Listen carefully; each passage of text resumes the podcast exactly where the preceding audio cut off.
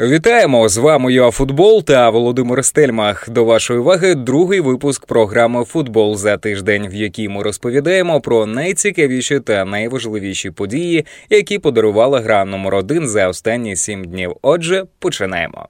Розпочинався тиждень відкладеним матчем ще 27-го туру української прем'єр-ліги між Динамо та Колосом. Здавалося, нічого особливого. Фаворит повинен обігрувати команду, яка на другому етапі не здобула ще жодного очка. Але не такий простий колос, як здається, ба більше завжди треба враховувати фактор українського суддівства, яке може додати емоції навіть найнуднішій грі. Ось і Сергій Бойко, озброївшись системою відеодопомоги рефері, влаштував серію пенальті. Команди протягом другого другого тайму пробили по два 11-метрових і більше пощастило динамівцям.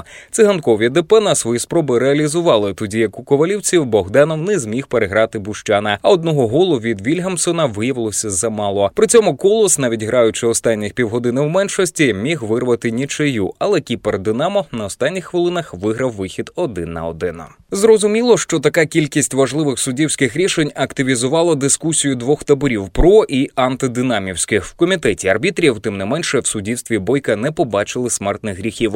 Але в Українській асоціації футболу устами Олега Протасова попередження зробили. Мовляв, занадто багато вітчизняні рефері опиняються в центрі уваги. Як наслідок, другий півфінальний матч Кубка України очікувався з певною пересторогою, адже обслуговувати його мала Катерина Монзоль, відома своєю звичкою уважно переглядати повтори.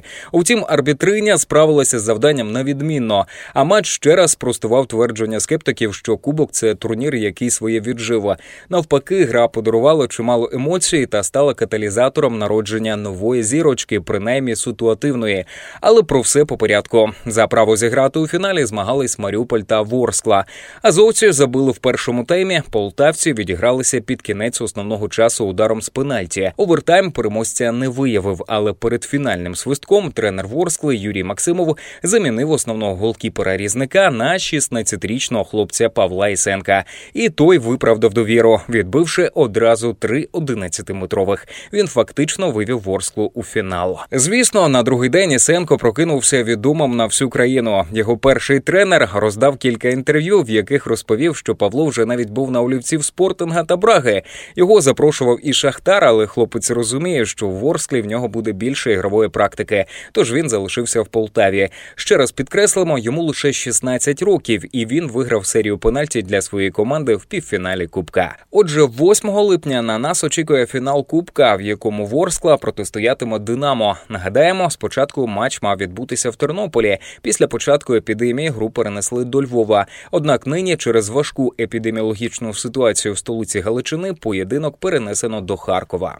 В день, коли Ісенко творив кубковий подвиг, відновилася багатостраждальна перша ліга, і перший посткарантинний тур серйозно перекроїв верхівку турнірної таблиці та спустив з небес на землю команди, які претендують на підвищення в класі.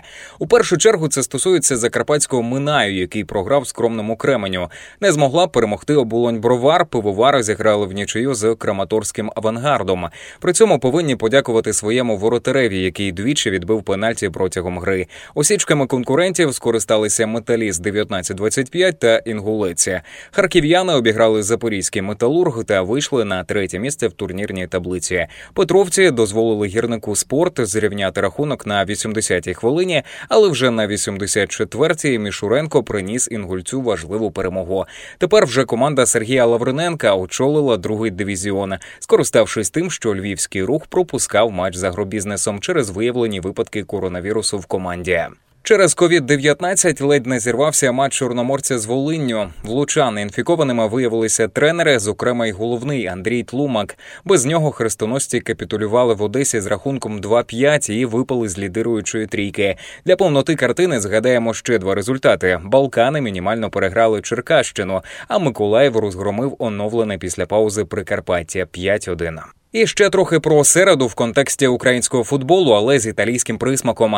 Саме 24 червня Руслан Маліновський вийшов в основі Аталанти на матч проти Лаціо, який нагадаємо в цьому сезоні веде боротьбу з Ювентусом за чемпіонство. І вже на 11-й хвилині римляни вели 2-0. Однак бергамці перед перервою скоротили відставання. А в другому таймі саме Маліновський зрівняв рахунок, завдавши розкішного дальнього удару в верхній кут. І, хоча Руслана замінили, Аталанті вдалося в підсумку вирвати перемогу перемогу з рахунком 3-2. Як наслідок, український хавбек чудову пресу отримав від італійських журналістів, які виставляли йому найвищі бали в команді та включали до символічної збірної туру. Продовжуючи тему серії А, відзначимо дві перемоги Ювентуса на тижні. Спочатку стара сеньора обіграла Болонію 2-0, а потім розбила Лечче з Євгеном Шаховим у складі. Це дозволило туринцям відірватися від Лаціо на чотири очки. Орли ж в суботу, граючи з Фіорентиною, посіяли зерна сумнівів щодо того, що вони здатні продовжувати боротьбу з Юве.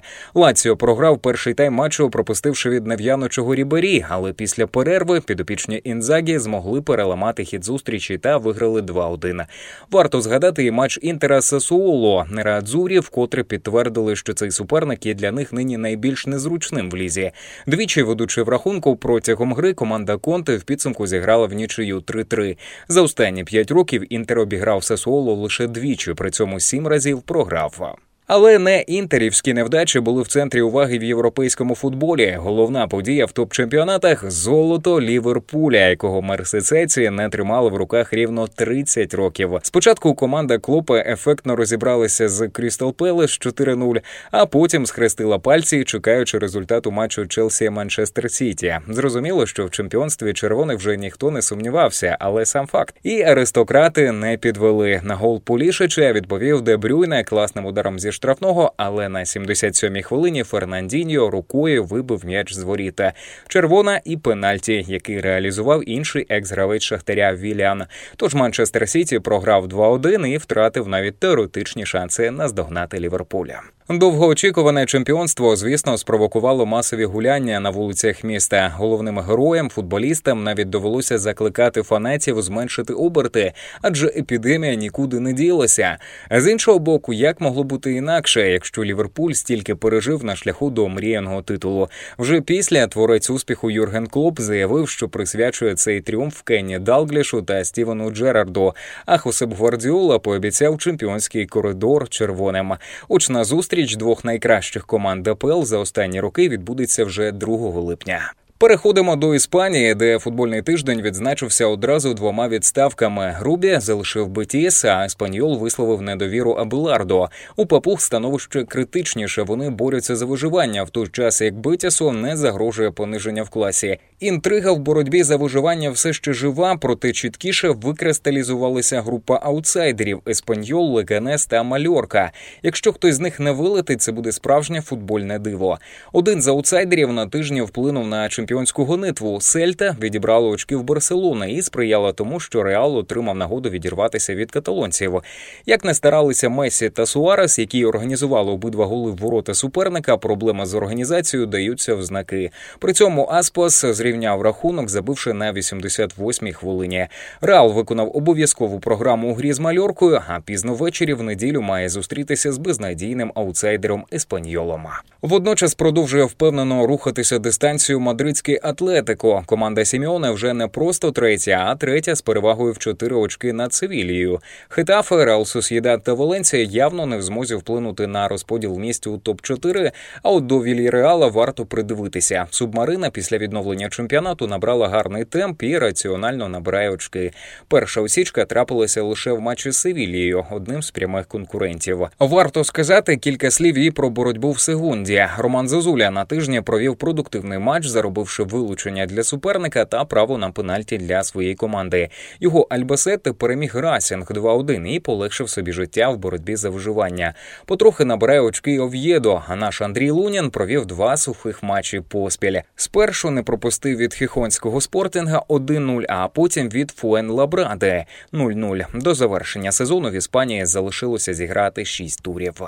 В Німеччині чемпіонат уже завершився. Баварія відсвяткувала 30-те чемпіонство переконливою перемогою над Вольфсбургом 4-0. Для мюнхенців це був приголомшливий сезон. Роберт Левандовський забив рекордні для себе 34 м'ячі. Томас Мюллер зробив рекордну 21 гольову передачу. Всього Баварія забила в чемпіонаті 100 голів. А в другому колі ФК Голівуд набрав 49 очок із 51 можливого. У конкурентів просто не було шансів. Хансі Флік заслуговує на звання тренера року. Він повернув Баварії велич тимчасово втрачену під час тренерства Ніко Ковача. На відміну від Баварії, Борусія завершила сезон на мінорній ноті. Домашні 0-4 від Хофенхайма так ганебно на своєму полі Дортмунд не програвав 11 років. Героєм зустрічі став хорватський форвард Андрій Крамарич. Він став єдиним футболістом в сезоні, якому вдалося забити 4 голи в одному матчі. Прощавай Бундесліго, прощавай Лейпциг. Тімо Вернер востаннє зіграв за Red Bull. Йому вдалося забити дубль ворота Аусбурга і стати найкращим бомбардиром в історії червоних биків. 95 голів в 159 матчах. Вернер прямує до Лондона, залишивши гідний доробок в Лейпцизі. Юліан Нагельсман в дебютному сезоні зайняв з биками третє місце і тепер має навчити команду грати без свого найкращого бомбардира. В лігу чемпіонів повертається Борусія Менхенгладбах. Ще один тренер-дебютант Марко Розе зробив в Гладбасі симпатичну команду, яка певний час навіть лідирувала в чемпіонаті, а в підсумку зайняла четверте місце. В останньому турі Борусія переграла Герту і залишила за межами ліги чемпіонів Байер Леверкузена. Справжня драма відбувалася на дні турнірної таблиці. Щоб уникнути прямого вильоту до другої бундесліги, Вердеру потрібно було не тільки перемагати Кьольна, але й сподіватися на поразку фортуни. Навіть найзапекліші вболівальники Вердера не вірили, що команді вдасться врятуватися. Але дива трапляються. Фортуна програла 0-3, а Вердер виграв 6-1. І тепер зіграє в матчах плей-офф із третьою командою Бундесліги 2. А тепер знову повернемося на наші поля, де відбулися матчі 28-го туру прем'єр-ліги. Нарешті вийшли з карантину Карпати. Їхня гра зі Львовом навряд чи когось вразила. Роману Санджару довелося через чисельні втрати задіювати недавніх юніорів. Перший тайм виглядав жахливо і закінчився логічною поразкою 0-1 та вилученням. Але після перерви зеленобілі проявили свій славнозвісний характер та змогли відігратися. Героєм став Ярослав Деда, який вийшов на заміну. Як наслідок, нічия 1-1, яка ну ніяк не сприяє Карпатам в боротьбі за збереження місця в еліті. Шахтар тим часом влаштував святкування свого 13-го чемпіонства на НСК Олімпійський. Виграти у зорі, однак, не вдалося. Каштру залишив в запасі багатьох лідерів, без яких малюнок гри гірників суттєво змінюється. Луганці навіть були ближчими до перемоги однак забити бодай один гол у ворота п'ятого команді Віктора Скрипника не вдалося. Та навіть одне здобуте очко дозволило скоротити відставання від Динамо. Кияни в неділю мали доводити свій статус фаворита у боротьбі за срібло, однак вкотре зганьбилися. Хоча не варто применшувати заслуг Десни, яка видала один з найкращих матчів та загострила інтригу максимально. Чернігівці пропустили від білосині вже на четвертій хвилині. Відзначився Віктор Циганкова. Однак протягом наступних 20 хвилин не тільки відігралися, але й вийшли вперед. Євген Картушов забив забив після геніального пасу Кузика. А Ібрагім Каргбо відзначив свій вихід в основі Динамо автоголом. Кияни програвали до 89-ї хвилини, аж поки циганков не оформив дубля. Проте останнє слово все ж було за десною. Андрій Гідченко на останній хвилині забив після подачі кутового. Динамо залишилося на другому місці, але тепер перевага над зорею становить лише два очки. За лігу чемпіонів побореться і Десна. Її відставання від гранду становить три бали. У другій групі зустрічалися головні претенденти на перше місце Маріуполь та Дніпро 1 Азовці після виснажливої кубкової гри суттєво перетасували склад, але це не завадило їм здобути стратегічно важливу перемогу. Забивши два голи в першому темі зусиллями чемпіонів світу серед молоді, Корніяка та Кащука. Після перерви вони дозволили супернику відіграти лише один м'яч, та й то ударом з пенальті. Дніпро 1 мав не один шанс, щоб схилити шальки Терезів на свою користь, проте на стороні Маріуполя була удача та голкіпер Євген Гальчук. Як наслідок азовці відстають тепер від Дніпрян лише на одне очко. Ворскла та Олімпік, зігравши в нічию в очному поєдинку, фактично виключилися з боротьби за друге місце. Таким був останній тиждень червня. А вже через сім днів ми говоритимемо про українське класичне випробування Барселони командою Дієго Сіміоне, чемпіонський матч Ліверпуля та усе найцікавіше, що може бути у футболі. З вами був Володимир Стельмах та ЮАФутбол. Почуємось.